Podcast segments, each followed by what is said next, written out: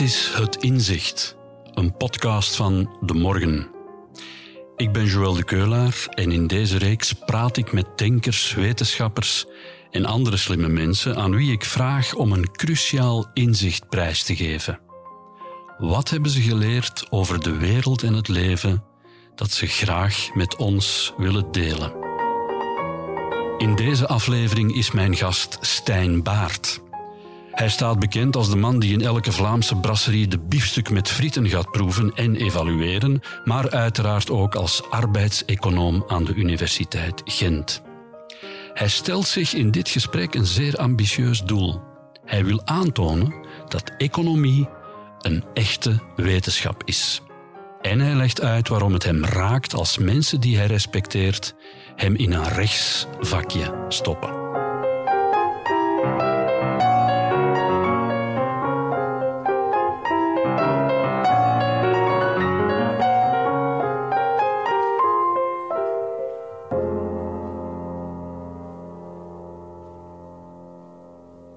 Stijn Baert, welkom in onze podcast. Dank dat je uh, hier naartoe wilde komen. De meeste mensen kennen jou. De meeste mensen zullen niet weten dat je ook burgerlijk ingenieur bent. Maar daarnaast natuurlijk uh, ook en vooral doctor in de economie. Arbeidseconomie als specialiteit. En je bent verbonden aan de Universiteit Gent. Mijn vraag aan jou is dezelfde als de vraag die ik aan alle uh, gasten in deze podcast stel. Welk fundamenteel inzicht dat jouw denk-, schrijf-, studeerwerk jou heeft opgeleverd, zou je graag eens met het brede publiek willen delen? Simpel. Economie is een wetenschap. Punt. Economie is een wetenschap. Mm-hmm. Dat je dat als inzicht verstrekt, betekent dat er twijfel over bestaat. Ja, zoveel is duidelijk. Hè. Als je, als je mensen beluistert, mensen leest op sociale media en elders, dan zijn er duidelijk die daar een ander idee over hebben. Economie, dat is theorie, dat is ideologie, dat is zijn ideetjes die alle richtingen uit kunnen en waar we dan ook eigenlijk niet uh, al te veel rekening mee moeten houden. Hè. Twaalf economisten geven dertien meningen, mm-hmm. of tien geven er elf. Uh, dat is, dat is dan ook wel simpel weggezet. Als het geen wetenschap is, moeten we er niet te veel naar luisteren. Oké, okay, dus uh, mensen die een beetje laatdunkend mm-hmm. doen over economie zijn mensen die niet graag horen wat serieuze economen te vertellen hebben. Dat is mijn gevoel daar mm-hmm. vaak bij. Of ze zijn in elk geval toch niet goed geïnformeerd. Ja. Uh, dat is ook waarom ik het punt eens helder wil maken, waarom ja. economie wel een wetenschap is. Ik vind het buitengewoon uitdagend. Mag ik beginnen met een vraag? Ik laat jou uit, uiteraard uh, je stelling toelichten. Maar ik vind het, ik vind het zo'n boeiend inzicht. Ik heb, ik, ik, ik heb zelf eens gedacht, ik, ik wil daar eens een groot verhaal over schrijven. Want economen spreken elkaar wel tegen. Mm. Je hebt ruw gezegd de voorbije tien jaar, hè, ik ben een leek, maar ruw gezegd, als je, als je moet denken in termen van tegengestelde, heb je de voorbije tien jaar economen gekend die zeggen de overheid moet besparen, moet haar uh, zaken op orde brengen, de tering naar de nering enzovoort, waardoor er vertrouwen zal ontstaan bij ondernemers en waardoor die aanbodzijde zal worden aangezwengeld en de economie mm-hmm. gaat draaien. Daartegenover staan economen die zeggen, ja nee, de overheid moet uh, de vraag stimuleren, mm-hmm. moet uh, geld in de economie pompen, moet niet, hè, de de grauwers zeg maar, yes. die zeggen dat. En dat lijkt dan met elkaar in tegenspraak. En dan vraag ik mij af, ja maar, als het een wetenschap is, mm-hmm. dan moet er toch een soort wetenschappelijke consensus bestaan. Mm-hmm. Is die er? Ja. ja, daar valt meteen heel veel verschillende dingen over te zeggen, mm-hmm. over, over de dingen die je gezegd hebt. Bijvoorbeeld, hè, er is een belangrijk onderscheid tussen wat relevant advies is voor de korte termijn en voor de lange termijn. Of wat het best mogelijke advies is als je de lange termijn meeneemt. En dat is ook vaak een, een, een discussie. Uh, dus Keynes heeft op een bepaald moment gezegd van de Keynesiaanse school, uh, in the long run we are all dead. En daarvoor ja. zullen zij uh, vaak rekening houden met effecten van beleid op korte termijn. En als men zegt van we moeten de, uh, de vraag stimuleren en dergelijke meer, dan is dat om ook uh, met iedereen de, de korte termijn door te komen. Dat zijn de de grauwers uh, uh, ja, geld in wel, de economie pompen. Als we, het natu- als we het zo eenvoudig willen, willen stellen, is dat, is dat voor een stuk een tegenstelling, terwijl uh, meer de klassieke school die zal dan zeggen uh, de, de lange termijn is heel belangrijk en, en op lange termijn is het belangrijk dat we de markt laten spelen, dat er voldoende concurrentie is, maar voor de rest uh, ja, inderdaad het budget uh, op orde houden uh, en dergelijke meer. Nu, belangrijker misschien dan, dan die uh, overweging, is dat we een onderscheid moeten maken tussen beleidsadvies dat uh, mm-hmm. economisten geven en economie als wetenschap aan de, aan de andere kant. Dus men kan op basis van, van wetenschappelijke evidentie, van studies, tot verschillende beleidsadviezen komen op basis van de, de waarden uh, die men heeft en wat men belangrijk vindt. Vindt men economische groei belangrijk? Vindt men werkzaamheid belangrijk? Vindt men gelijkheid in, in de lonen en dergelijke meer belangrijk? En dan kan men bij een verschillende stroom aan studies uh, terechtkomen om, om daar uh, advies op te, op te baseren. Voor mij de reden waarom economie een wetenschap is, is omdat er eigenlijk hetzelfde procedé wordt gevolgd als in de, de, de andere wetenschapsgebieden. En, en dat is voor mij het fundament. En welk het, procedé is dat? Leg eens wel, uit. Hoe, de, hoe gaat een econoom ja, te werk dan? Ik ben blij dat ik het uh, mag toelichten, want dit zit, dit zit echt... Uh, belangrijke onderbouwing van mijn stelling is de volgende. Economisten volgen de, de empirische cyclus, uh, zoals dat genoemd wordt, net zoals in bijna alle andere wetenschapsgebieden gevolgd wordt. Dat wil zeggen, theorie is maar waar tot zolang dat de, de werkelijkheid, de data, ze niet, ze niet tegenspreekt. En dan kun je eigenlijk op, op twee manieren tot wetenschappelijke evidentie komen, namelijk via wat men inductie noemt en deductie. Uh, dus inductie is het idee dat je naar de werkelijkheid kijkt, je verzamelt daar data over en daar leid je dan wat men een axioma uh, noemt van, van af en dat is dan een theorie. Die dan uh, voorlopig waar is, omdat je ze hebt uh, gevonden op basis van het kijken op een, op een zorgvuldige manier. Geef eens een, een voorbeeldje van geven. Ja, uh, heel evident wat ik zelf doe. Bijvoorbeeld praktijktesten naar discriminatie op de arbeidsmarkt. Als wij heel veel sollicitaties uitzetten.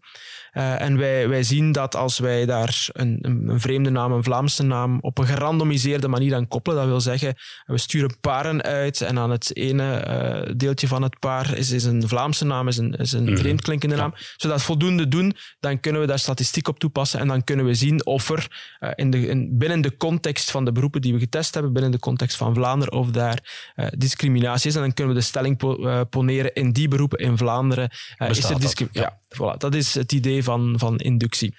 Andere mogelijkheid is deductie. Dat wil zeggen, je hebt theorieën die voorlopig waar blijken te zijn. Je combineert die met elkaar. Je leidt er een andere theorie uh, van af. En dan ga je dat opnieuw gaan toetsen uh, met, met, met de werkelijkheid. Geef daar eens een voorbeeld van. Uh, opnieuw, we blijven in, in, in dezelfde omgeving, uh, de, de arbeidsmarkt, waarbij dat men eerder heeft vastgesteld dat er zoiets bestaat als een sticky floor. Dat wil zeggen een kleverige vloer. Uh, vrouwen maken minder uh, snel promotie dan, dan mannen.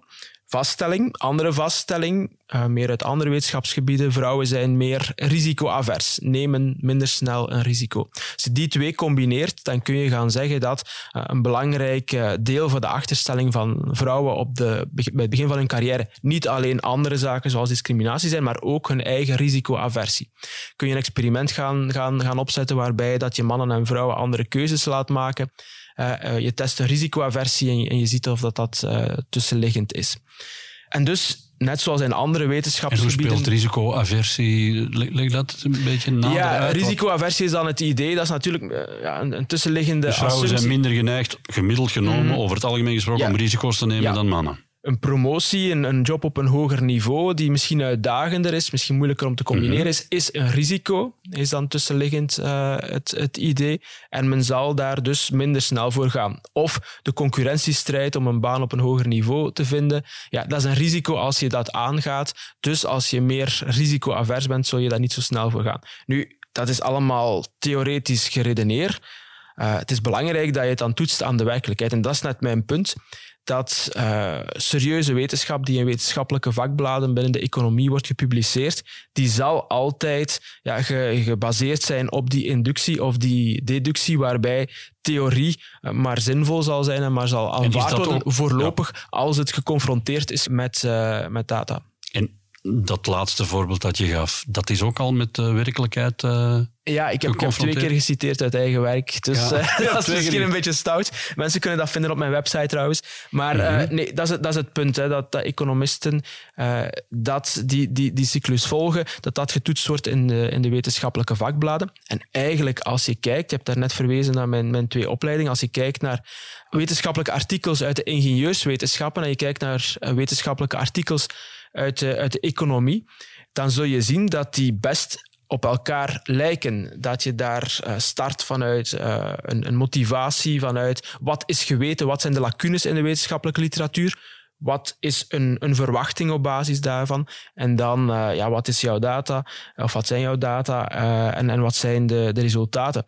Voor mij is het zo dat, dat, dat uh, ingenieurstudies, dat was de wiskunde gaan toepassen voor technologische problemen, terwijl economie diezelfde uh, wiskunde, statistiek en zo verder ja. gaan toepassen ja. is voor menswetenschappelijke of gedragswetenschappelijke ja. uh, doeleinden. En toch kan ik me voorstellen dat er een, een, een, een verschil is. Neem Een, bur- een burgerlijk ingenieur die een brug moet bouwen, of die tenminste de berekeningen moet maken. Hè.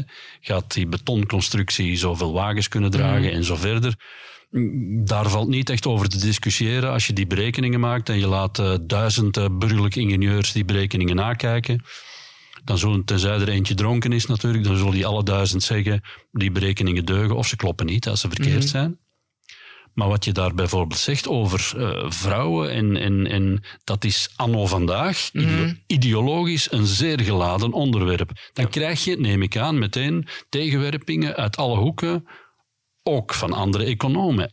Is mm-hmm. daar eenzelfde soort robuuste consensus mm-hmm. over, Wel, als over die betonnen brug? Nee, ja, dat is heel duidelijk niet het geval. Maar dit is een probleem in alle gedragswetenschappen, namelijk... Je zit met contextafhankelijk. Of dat je die brug uh, in principe nu bouwt in, in Gent of je bouwt ze in de andere kant, aan de andere kant van de wereld, die zal ongeveer op hetzelfde moment instorten of niet uh, instorten. Daar waar ja, gedragswetenschappelijke relaties, hoe mensen zich gedragen, heel sterk afhankelijk is van cultuur, van uh, instituties, hoe zit uw maatschappij in elkaar. Uh, en het dus niet om waarheden gaat, maar inderdaad om, om theorieën die, die, die kloppen in bepaalde contexten. Okay. En dat is cruciaal. Uh, dus, dus je hebt voor een stuk een, een, een uitdaging die we hebben van interne validiteit, je wat je wil meten en daarvoor gaan ook eh, economen veel experimenten gaan, gaan uitvoeren. Maar je hebt een problematiek van externe validiteit. Is wat je vindt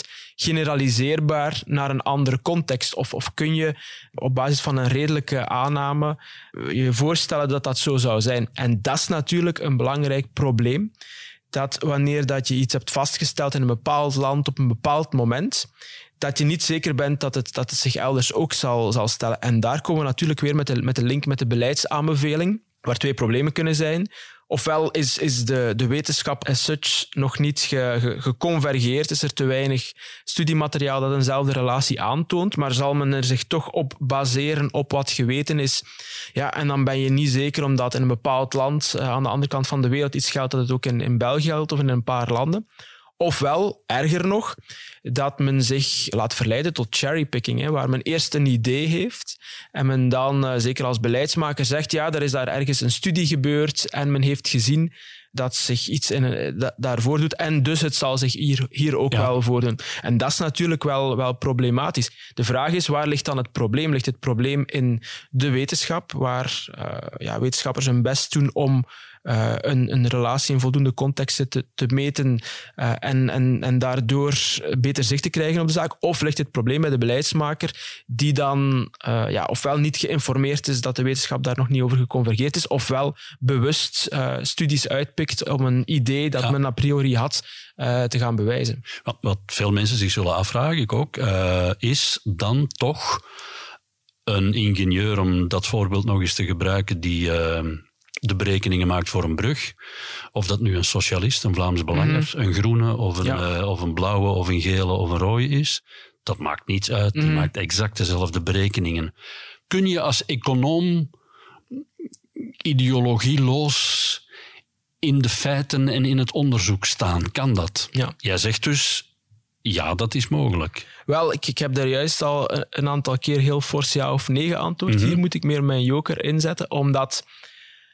Het is een beetje grijs, hè? Dus op zich, als je een bepaalde onderzoeksvraag vastneemt en je doet de dingen volgens de regels van de kunst, is er, is er geen, geen probleem. En je, je verspreidt uh, je resultaten, wat ze ook zijn, dan, dan is er geen probleem. Natuurlijk, het feit dat jij vanuit bepaalde waarden vertrekt, uh, bijvoorbeeld gelijke kansen, of bijvoorbeeld uh, vooruitgaan op basis van, van verdiensten, ja, zul je andere onderzoeksvragen misschien gaan, gaan vastnemen. Mm-hmm. En, en, en kan ertoe leiden dat je bepaalde resultaten die je bekomt heel erg uh, in, de, in de markt zet. En dat is, dat is een beetje een, een grijze zone natuurlijk, hè? Dus, dus de vraag, welke onderzoeksvragen neemt men vast op basis van, van welke waarden? Ik denk dat het heel belangrijk is dat wetenschappers hun, hun resultaten sowieso, als het onderzoek nauwkeurig is uitgevoerd, sowieso ter beschikking terugstellen van de maatschappij. Ook wanneer dat ze niet, niet, niet stroken met hun, hun, hun waarden. En ook dat zij voor een stuk een, een disclaimer doen op, op, hun, ja. op hun waarden. En dat zij zeggen van, kijk, ik, ik, ik voed het debat vanuit de wetenschap, maar dit zijn mijn waarden. En dat kan betekenen dat ik op bepaalde dingen heel sterk de nadruk leg. Het is belangrijk dat ik een juiste synthese maak van het bestaande wetenschappelijk onderzoek. Maar goed, het feit dat ik in dit debat wel positie inneem en in een ander niet, heeft misschien te maken met mijn ja. waarden. Is het jou al overkomen dat je... Uh, ik stel vast dat we elkaar aan het tutoyeren zijn, het wezen ja, zijn. Ja, geleidelijk aan zijn we dat beginnen doen. Geleidelijk aan zijn we dat beginnen ja. doen, ja goed. Het zijn, heb je daar bezwaren tegen? Nee, nee, nee, ik zeker niet. Nee, nee, nee, nee, nee oké, okay, dan, dan doen we daarmee verder. Is het je al overkomen dat je al onderzoekend tot een bepaald resultaat kwam, waarvan je moest vaststellen dat dat een beetje wrong met de waarden die je aanhangt, van dat dat een beetje een ongemakkelijke waarheid was voor jezelf? Mm-hmm. Goh, niet heel sterk. Dus ik, uh, ik, ik heb de waarden die ik daar juist opnoemde, gelijke kansen, vooruitgaan op basis van verdiensten, zijn toevallig ook twee waarden die ik, die ik zelf... Uh, die de waarden zijn waar, waar ik vanuit vertrek uh, in, in maatschappelijk engagement en dergelijke meer. Maar het is niet zo dat dat heel, leidt tot heel sterke principes of, of heel sterke uh, rigiditeiten in mijn, in mijn denken. Dus ik, ik sta daar nogal open tegenover. Ik heb, ik heb heel veel uh, beperkingen, maar, maar in mijn denken ben ik, ben ik niet erg beperkt door... Ik vind dat er dit of dat moet, moet uitkomen. Natuurlijk, uh, je hebt altijd een, een visie op de, op de dingen... die, ja, waar je idealiter de dingen consistent mee zijn. Bijvoorbeeld... Ik, ik heb al een aantal keren in het publieke debat het, het punt opgenomen van wij moeten diversiteit veel meer gaan, gaan opentrekken en wij moeten dat niet beperken tot etniciteit en geslacht, maar wij moeten zien dat bijvoorbeeld ook leeftijd op de arbeidsmarkt mm-hmm. uh, belangrijk uh, is. Is de vijfenvijftig-plusser de uh, meest gediscrimineerde well, groep ja, op de arbeidsmarkt? So far so good, dus, dus dat, dat blijkt allemaal consistent.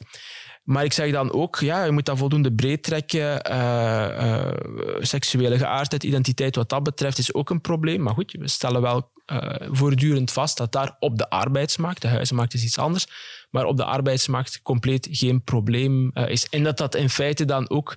Ja, hoe bedoel je compleet geen probleem? Wel, dat die is groepen geen, ja, geen, geen discriminatie ondervinden, ondervinden okay. bij aanwerving, uh, voor alle duidelijkheid. Maar oké, okay, uh, langs een kant is dat ook uh, goed nieuws. Dus het is niet zo dat ik, dat ik ooit al gedacht heb van wij vinden hier iets uh, dat ik liever niet naar buiten breng of dat, uh, waar ik mezelf bij wijze van spreken ga mee ja. pijn doen in mijn, in mijn denken.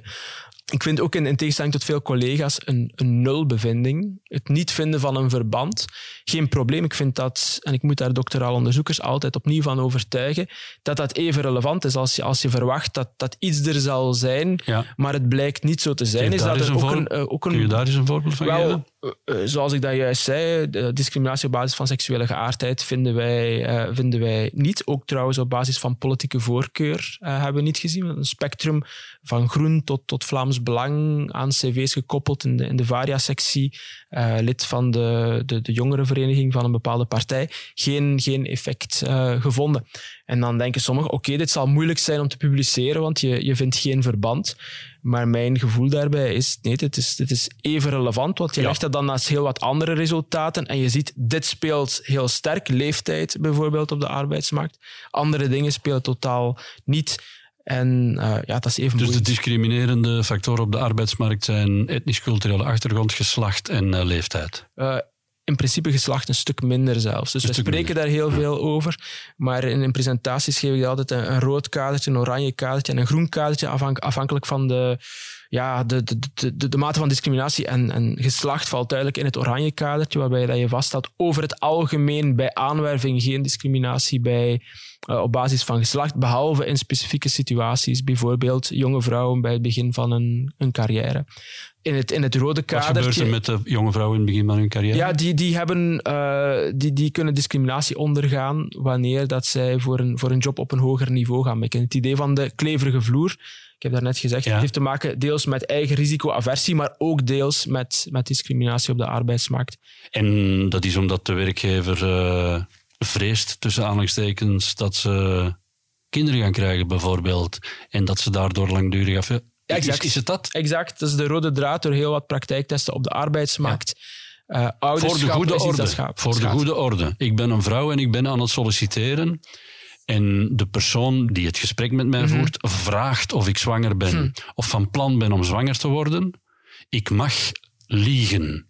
En ik hoef niet te antwoorden. Ja, dus uh, die persoon mag het eigenlijk niet vragen. Om, om die vraag mag niet gesteld worden, nee, nee, nee, niet eens. Nee. Dus het is, okay. het is eigenlijk uh, een probleem van statistische discriminatie. Je gaat uh, een individu dat mogelijk zwanger zou kunnen worden gaan benadelen, omdat die behoort tot ja, de groep die dan uitvalt. Ja. Uh, en, en dat is het, het hele probleem. En veel mensen denken bij discriminatie op de arbeidsmarkt aan uh, seksisme, racisme, eigenlijk een afkeer hebben om met iemand samen te werken. Maar het gaat veel vaker om statistische discriminatie. Hè. Je, je ja. hebt een cv, weinig informatie en je gaat dan dingen die je niet kunt zien, zoals motivatie, mogelijke uitval, ga je gaan afleiden op basis van... Dus als, iemand, wel, uh, als, als, als ik als vrouw ergens... Dus ik ben geen vrouw, maar dus in de hypothese aan het solliciteren ben en die vraag wordt mij gesteld, wat moet ik dan antwoorden? Dan moet ik zeggen, u mag die vraag niet stellen. Ja, maar dan is al het sollicitatiegesprek voilà, precies, misschien ja. snel afgelopen zijn. Nee, nee, nee, het is, het is, het is niet evident. Hè. Ook al uh, ja, omdat het natuurlijk een vertrouwensrelatie is die je wil gaan opbouwen. Mm-hmm. Dus, dus liegen is, is niet zo'n uh, goed idee. Wat eigenlijk cruciaal is, is dat we gaan, gaan zien wat de achterliggende stigma's zijn. Uh, waarom uh, is het zo dat, dat vrouwen die, die met een hoge kans zwanger gaan worden, waarom worden ze gediscrimineerd? We hebben dat gedaan voor, voor leeftijd, hebben we heel duidelijk gezien. Een oudere leeftijd, dat betekent vier dingen die, die een recruiter uh, ziet. Die ziet jou als, uh, die zal hogere looneisen hebben, maar die ziet jou ook als minder flexibel, minder mee met technologie en minder opleidbaar. Dat weten we nu zeer goed, omdat mm-hmm. we dat in de diepte hebben bekeken in een ander soort experimenten. En dus kunnen we gaan adviseren van, ja, als je een opleiding gedaan hebt, uh, zeker als het te maken heeft met nieuwe technologie, zet het maar in de verf. Juist. Maar wat, wat, wat gender betreft, wat, wat, uh, of, of geslacht betreft, betreft, uh, zwangerschap en zo verder. Wat zit daar dan precies achter? Het is iets dat op de plank ligt ja. om te doen. Terug naar je kerninzicht. Economie is een echte wetenschap. Wat zijn zo, of, of, of noem eens een groot misverstand dat heel veel mensen hebben over de economie en hoe die werkt. Mm-hmm. Een misverstand dat wetenschappelijk echt werkelijk al onderuit gehaald is, hè, waar wetenschappelijke consensus mm. over bestaat. Nee, dat is niet zo. Maar ja. iets wat heel veel mensen nog altijd denken dat dat wel zo is. Ja, je zult mij moeten vergeven dat ik, dat, ik, dat ik weer refereer aan de arbeidsmarkt, omdat ik natuurlijk die literatuur het beste ken. Mm-hmm. Maar een, een idee dat bij heel veel mensen leeft, is dat de arbeidsmarkt iets statisch is. Dat wil zeggen, er zijn in de maatschappij x aantal jobs, bijvoorbeeld in, in België vijf miljoen jobs. En je, je kunt die naar hartelust gaan verdelen, gaan herverdelen en dat blijven vijf miljoen jobs. Dat was ook het idee waarom men ooit het brugpensioen heeft geïntroduceerd. Men zei van, wij hebben een probleem van werkloosheid bij jongeren. Weet je wat, wij gaan jongeren voorzien van een baan door wie vijfenvijftig plus is uit de arbeidsmarkt te duwen. En op die manier uh, de jongere werkloosheid op te lossen. Dat is iets wat je nog altijd hoort vandaag. Hè? Ja, wat je nog altijd hoort, maar wat, wat, wat, wat fout is. Pas op, in bepaalde omgevingen, bij de overheid, zal het soms wel statisch zijn dat er een beperkt aantal jobs zijn en dat je plaats maakt uh, voor de ene door de andere eruit te duwen. Maar in het algemeen weten we dat de arbeidsmarkt niet, niet zo, zo statisch is en dat meer het omgekeerde waar is, namelijk dat werk werk creëert. En dus dat je erin, als je erin slaagt om iemand langer aan de slag te, te houden, zal die langer een hoger inkomen hebben, meer consumeren, kan die, uh, of zal die ook meer belastingen betalen, waardoor dat de, de staatskas uh, gespekt geraakt. En moet je ja, de anderen die, die aan het werk gaan of zijn, niet noodzakelijk meer gaan belasten. Dus op zich, je economie draait meer, meer mensen aan de slag en je kunt dus ook meer banen gaan creëren dus voor, voor wie... Uh, hoe meer mensen er aan de slag zijn, des te meer mensen er aan de slag zijn. Ja, en, en, en worden gevraagd om, om uh, toe te treden tot, tot de arbeidsmarkt. Dus, dus dat is een voorbeeld, maar je kunt dat idee van die statische arbeidsmarkt ook op andere voorbeelden gaan toepassen. Sommigen denken, uh, als hier migranten toekomen, uh, dan nemen die onze jobs af, omdat er maar zoveel jobs zijn. En een job voor een migrant betekent een job minder voor een, voor een, uh, een autochtoon, om het dan zo te, te formuleren. Vlaams Blok in de jaren, Vlaams Blok in de jaren tachtig gebruikte letterlijk die slogan, hè? vijfhonderdduizend mm-hmm. werklozen, vijfhonderdduizend migranten, yes. En hops, de oplossing ja. was snel gevonden. Hè? Maar ook dat, dat weten we, dat, dat klopt niet. Hè. Het, het, het kan kloppen. Het kan kloppen dat, dat uh, migranten en, en mensen die al in het land zijn met elkaar in concurrentie komen en dat de ene het verliest van, van de andere. En, en dat kan het geval zijn als ze op elkaar lijken, als ze uh, exact hetzelfde diploma hebben en zo verder. Wat de cruciale succesfactor is, is, is de complementariteit. Als je erin slaagt om migranten aan te trekken, die bepaalde knelpunten in uw arbeidsmarkt oplossen, dan kan het zelfs zijn dat er meer jobs dan voorheen, voor degenen die er al waren, uh, gecreëerd worden, omdat hun productiviteit uh, toeneemt. Knelpunten worden ingevuld uh, en zij kunnen, uh, de economie draait beter en er zullen bijkomende jobs gecreëerd worden. Dus dat idee van de, de statische arbeidsmarkt, als je dat gebruikt hoort worden door, door mensen, ja, dan is het, dan is het een, uh, een fout argument. Ja. En dan, uh, ja, dan moet je hetgeen dat daarover gezegd wordt niet al te ernstig nemen. En dus het wordt ook politiek nog gebruikt, hè, mm. aan de, aan de, radicaal linkers, aan de mm. radicale linkerzijde, mm. zal ik maar zeggen. Yes. Mag ik nu eens een hele gekke vraag stellen? Oei. Uh, en, en, maar ik, ik denk dat... Ik ben niet de enige die daarmee worstelt, anders zou ik de vraag niet stellen. Ik vraag me dat de laatste tijd af. Poetshulpen. Een poetshulp mm-hmm. vinden yes. is vandaag niet moeilijk, maar onmogelijk. Mm-hmm. Hm? Dus met, in dat dienstenchecksysteem mm-hmm. vind je geen poetshulp. Mm-hmm.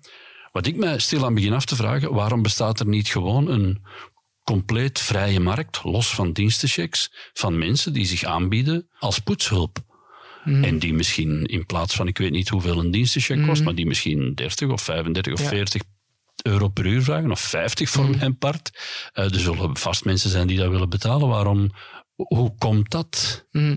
Wel, vroeger bestond die voor een stuk, hè, dus voor het systeem van de diensten. Maar dat was zwart natuurlijk, dat mag niet. Hè. Ja, dat, ja, dat mag ja, ja. niet zijn. Hè. Vroeger wel, was dat een zwarte markt. Dat is het punt. Als je uh, in, het, in het wit dit wil doen en, en dergelijke prijzen betalen die je noemt, ja, dan is dat natuurlijk duur. En dan uh, zal het zo zijn dat een aantal mensen nog wel bereid zijn om voor een uur poetsen dat bedrag te betalen, maar veel anderen niet. En toen heeft men op een bepaald moment gezegd, wij gaan dat, en, en Frank van den Broek heeft dat twee jaar geleden in een, in een lezing nog gezegd, het idee van de dienstencheck was dat dat aan bradeerprijzen werd geïntroduceerd. Dat werd op de markt gegooid tegen een zeer laag tarief, zodanig dat heel veel ja, zwarte economie verwit is in, in, in dat systeem.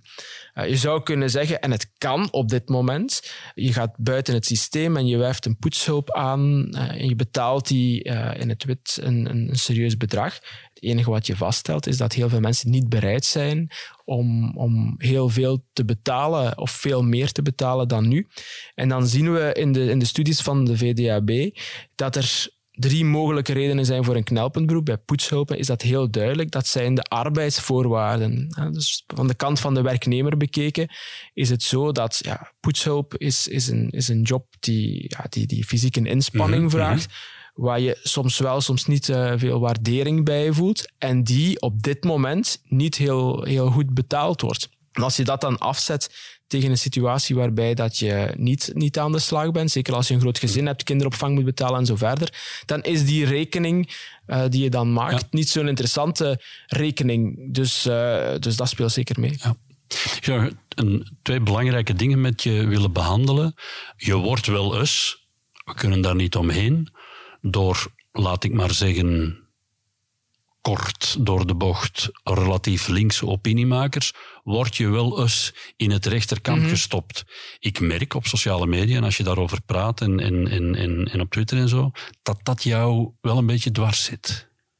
Het is te zeggen, op zich, het feit dat, dat mensen soms hard reageren op sociale media en soms laatdunkend uit de hoek komen. Op zich hoort dat erbij. Mijn, mijn grootmoeder zei altijd, lachen en wenen komt uit hetzelfde doosje. Dus je kunt niet langs de ene kant mensen hebben die achter jou staan, die, die vinden wat je doet dat zinvol is, zonder dat je uh, mensen hebt die iets anders denken. Dus, dus je kunt geen mensen op een goede manier raken, bij wijze van spreken, als je, als je anderen niet op een minder goede manier... Vijanden horen erbij. Ja, ik denk... denk... Tegenstanders. Ja, ik vind ook van andere mensen beter wat te veel persoonlijkheid dan geen persoonlijkheid. En dan hoort het erbij. Uh, dus, dus, dus dat op zich raakt mij niet. Zeker anonieme accounts en dergelijke meer. Wat mij dan wel raakt, is ja, mensen waar ik uh, van nature respect voor heb. Die, uh, die ik bijvoorbeeld heel goede stukken vind, vind schrijven. Dat die mij ook in een vakje steken. Dat kwetst mij omdat ik, uh, ja, omdat ik hen apprecieer en omdat zij dan blijkbaar niet, niet dezelfde uh, waardering voelen. Maar ook omdat ik het oneerlijk vind. Ik vind dat we op zich de ander moeten vertrouwen in de, in de labels die hij of zij voor zichzelf uitkiest. En als ik dan zeg, ik ben een zwevende kiezer, ik heb geen uh, geprivilegeerde banden met, met een bepaalde partij of met bepaalde middenveldsorganisaties. Vertrouw mij daarin tot zolang het tegendeel bewezen is. En je ziet dan vaak dat ja, diezelfde personen op hun achterste poten gaan staan wanneer zij ook genoemd ja. worden of zelf een label opgekregen eh, krijgen. Maar, maar dan uh, terzelfde tijd met heel veel gemak en, en alsof het een waarheid zou zijn, uh, iemand anders in een, in een hokje van een, ja. een neoliberaal bijvoorbeeld steken. En ja, dat is niet fair, want uh, op dat moment uh, muilkorf je iemand en zeg je, ja, het is logisch dat u dat, dat en dat zegt. U zegt dat het op basis van wetenschappelijk onderzoek is, maar eigenlijk weten we allemaal dat het gewoon is ingegeven door het feit dat je nu eenmaal in dat hokje zit. Ja, en dat is voor iemand die economie bedrijft en vindt dat het een echte wetenschap is, daarvan overtuigd is, buitengewoon onaangenaam. Ja, exact. Dat is buitengewoon onaangenaam. Een andere kwestie van mensen die jou kennen en in wier oordeel ik groot vertrouwen heb, hoor ik dat, uh, uh, je zult niet de enige zijn, er zijn er nog, dat je buitengewoon begaafd bent. En nu volgt er een maar? Nee, er volgt geen maar, er volgt nu een vraag. Okay. Waarom, eh, die, iemand die burgerlijk ingenieur gestudeerd... Ja, ik vind het raar, je, stude, je studeert burgerlijk ingenieur en economie en dan kies je voor economie. Ik vind dat eigenaardig. Ik zou denken, als je de brains hebt om burgerlijk ingenieur te worden, dan uh, ga je toch iets... Uh, iets uitvinden waar de wereld uh, van, te kijken, van staat ja. te kijken, dan ga je toch een nieuwe energievorm uh, okay. bedenken. Of waarom doe je dan onderzoek naar zoiets, het, vergeef me dat ik het zo formuleer, relatief eenvoudigs en banaals als discriminatie op de arbeidsmarkt en zo verder. Er zijn zoveel mensen die dat kunnen. Wel, leg je de lat voor jezelf niet te laag? Dat is nee. een gekke vraag, hè? Nee, ik vind niet dat het ene moeilijker is dan het andere. Ik vind mm-hmm. trouwens ook niet dat de studie burgerlijk ingenieur moeilijker is dan oh. uh, een, een, een, een andere studie in de gedragswetenschappen. Het hangt er maar van af waar jou, jou, jouw talenten liggen. En als je artikels uit de verschillende vakgebieden naast elkaar legt, mm-hmm. is het zeker niet altijd zo dat uh, er meer wiskundige hocus-pocus zit in, in die in de ingenieurswetenschappen. Uh, wat voor mij cruciaal is, is, is uh, waar ik mijn energie uithaal en wat ik belangrijk vind, wat ik lees in de krant, bij wijze van spreken. En daar is het altijd zo geweest dat ik, dat ik niet lees over technologische uitvindingen, maar wel over, uh, bijvoorbeeld toen ik aan het studeren was, het Generatiepact. Ah ja, okay. uh, En dan is de vraag, ja, waar wil je het, hetgeen dat je doet voor gaan inzetten? Ja. En dan lijkt het mij logisch dat ik, dat ik het doe daar waar mijn interesse ligt. Al moet ik wel zeggen dat ik, dat ik bij mezelf vaak de reflex uh, zie van, uh, ja, heel inter- Allee, ik amuseer mij in hetgeen dat ik doe, ik vind het relevant. Uiteindelijk proberen we de maatschappij te verbeteren. Mm-hmm. Uh, maar langs de andere kant, kankeronderzoekers, uh, mensen die in, breder gezien in de, in de gezondheidswetenschappen actief zijn, ja, die veranderen misschien het leven van, of die kunnen het leven van mensen uh, veel, veel meer veranderen. En zoals ik soms denk van, ik zou in een volgend leven leraar in het eerste leraar willen zijn, omdat ik leren lezen en schrijven van jongeren heel, heel ja. relevant vind en waardevol vind, zou ik in een volgend leven, bij wijze van spreken, kankeronderzoeker uh, willen zijn. Dus voor mij ligt de vergelijking eerder, eerder daar dan in de ingenieurswetenschappen. Maar langs de andere kant, dit is wat mij boeit, dit is wat ik lees in de krant. Uh, dit laat tussen haakjes ja. mij toe om, om die boeiende wereld van de politiek, waar ik altijd heel, heel uh, geïnteresseerd ben geweest om die van binnenuit te leren kennen zonder er deel van ja. te worden. Maar ik geef toe dat er ook voor mijn leven wetenschapsgebieden zijn die, uh, die misschien meer impact gaan hebben op mij dan ja. de, economie, de e- economie. Je bent arbeidseconoom, dus jij moet beter dan wie ooit weten. Jij behoort tot een generatie. Je, je lijkt mij... Enfin, je kunt dat natuurlijk nooit weten, maar je lijkt mij gezond. En uh, voor hetzelfde geld word je honderdtwintig of honderddertig. Dat mogen wij niet uitsluiten. Waarom zou je geen twee academische loopbanen hebben in je leven? Waarom zou je niet tot je vijftigste econoom zijn en dan zeg je, ik gooi het roer om en ik ga het kankeronderzoek in of ik ga alsnog in het ingenieursuniversum uh, een beetje prutsen aan wat uh, nieuwe uitvindingen? Ja, wetenschappelijk gezien, uh, of, of, of, of wetenschappers, zullen vrij goed begrijpen of zeer snel reageren waarom dat geen goed idee is, omdat je in principe verdiept en tot meer okay. inzicht komt uh, en, en je vestigt je naam in een bepaald wetenschapsgebied en dat helpt jou om uh, beter te worden, uh, mensen op te leiden, kennis door te geven, uh, in vergelijking met wanneer dat je in een ander ja. wetenschapsgebied zou stappen. Kleinere stapjes zijn misschien wel uh, logisch. Hè? Dat je vanuit de arbeidseconomie richting bijvoorbeeld politieke economie okay, soortgelijke ja. experimenten opzet mm-hmm. in iets wat, wat, wat dichter uh, aanleunt. Maar ja, langs de andere kant, misschien moeten we daar ook niet te star naar kijken. Ik heb me die vraag zeker, zeker nog niet in de diepte gesteld. Maar het klopt wel dat... Uh, ja, mocht ik er niet meer gelukkig in zijn, dat ik beter iets anders zou doen, dat, dat, dat klopt. Maar ik vind dat de match qua, qua waarde, qua talenten met hetgeen dat ik nu doe, uh, vrij goed is. Ik heb het daar juist al gezegd. Ik heb, ik heb heel... Uh, dank voor het compliment, maar, maar ik heb heel veel beperkingen ook. En, mm-hmm. en die zijn wel redelijk gemaskeerd in, het, in hetgeen ik nu aan het doen ben. Ah, dus, die willen we dan kennen. ja, die liggen ook, ook voor een groot stuk op het, op het sociale. Ik ben, uh, zoals thuis gezegd wordt, een beetje sociaal geconstipeerd. Hè? Dus ik, uh, ik, ik, ik ben niet zo s- snel in het, in het leggen van, van nieuwe sociale relaties. En, en alleen al de keuze voor de wetenschap, het op mijn eentje zitten studeren, op mijn eentje data analyseren, dat ligt mij heel, heel erg. Dus, uh, buitengewoon eigenaardig voor iemand die, als ik dat mag zeggen... alomtegenwoordig is in de media. Ja. Je bent, uh, sommigen vinden, ongetwijfeld hoor je dat, sommigen vinden dat je veel te vaak op, de, op ja. televisie komt. Hè? Ik zeg althans uh, meer nee dan, dan, dan jouw vraag, maar uh, bijvoorbeeld Alexander de Croo is mm-hmm. ook een introvert, uh, of omschrijft zich alleszins ook als een introvert, haalt ook vooral zijn energie uit dingen die, die niet met, met heel veel anderen rond hem heen te maken hebben. Er is een, een recent een, een boek uitgekomen, Zwijgen is goud, mm-hmm. waarin ook hij um, zijn, zijn idee daarover geeft. Sam de Bruijn, de radiopresentator, waar ook niemand het zou van denken. Ja, en ik ook, ja. ja ook? Okay. Um, waar, waarin dus wij getuigen wat, wat ons energie geeft. En dat heeft toch vooral te maken met dingen die we voor onszelf of op onszelf aan het doen zijn. En voor mij, de, de link met de media... is de link met de media als megafoon. Uh, ja. Waarbij dat je uh, via, via deze podcast één keer iets kunt zeggen tegen één persoon, maar het wordt wel vermenigvuldigd naar ja. zoveel andere personen.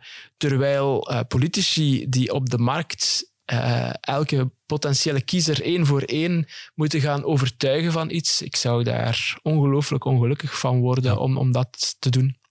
Welke wetenschappelijke vraag in de economie zou je nog graag beantwoord zien? Goh. Daarover val je mij uh, met die vraag. Als je mij vraagt, over alle wetenschapsgebieden heen, liggen mijn vragen waar ik ze daar juist gelegd heb, namelijk in, in kankeronderzoek. En, en waarom is het zo dat wij bij bepaalde kankers, dat wij de, de, het curatieve, het, het genezen van mensen, dat dat amper verbetert over de jaren. En de hoop dat, dat men daar doorbraken in, in realiseert. Maar wat zou je zelf, voor jezelf... Voor mijzelf zit ik, zit ik heel erg op het spoor van wat zijn nu echt de drempels in ons land waarom mensen op een bepaald moment buiten de arbeidsmarkt komen te staan en daar blijven. Dus de inactiviteit. Er is heel veel onderzoek gebeurd binnen de economische wetenschappen naar werkloosheid. Mensen die een baan vinden, waarom vinden sommigen snel een baan, anderen uh, veel minder en ze blijven daarin vastzitten. Maar problematiek van inactiviteit, mensen die er echt buiten komen te staan.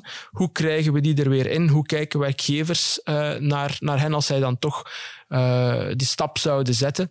Ja, dat intrigeert mij op, op dit moment en daar een, een, een stukje aan kunnen bijdragen. En heb je al een flart van een idee? Ja, we, we proberen eigenlijk, uh, en daarmee maken we de cirkel mooi rond, we proberen theorieën die er zijn over werkzoekenden nu te testen op, op inactieven en te kijken, okay. Speelt op dezelfde manier bepaalde patronen uh, die we zien, bepaalde stigma die er ook zijn ten opzichte van langdurig werkzoekenden, spelen die ook voor inactieven, zijn die een beetje anders. Wat is het verschil tussen een langdurig werkzoekende en een inactieve? Wel, Uh, een, een werkzoekende zoekt werk, okay. Heeft geen baan, maar zoekt inactieve. Er wel een. Een inactieve staat buiten de okay. arbeidsmarkt in dat opzicht, ja. dat die, dat die geen baan zoekt. En dan zit men bij de, bij de V D A B, heeft men daar artificiële intelligentie die daar de matching doet tussen werkgevers en werkzoekenden. Als we inzichten krijgen in hoe anders inactieven zijn en hoe ze anders zoeken, hoe ze anders succesvol zijn soms, dan kan men die programma's bij wijze van spreken bij de V D A B weer aanpassen om ook hen succesvol te, te integreren.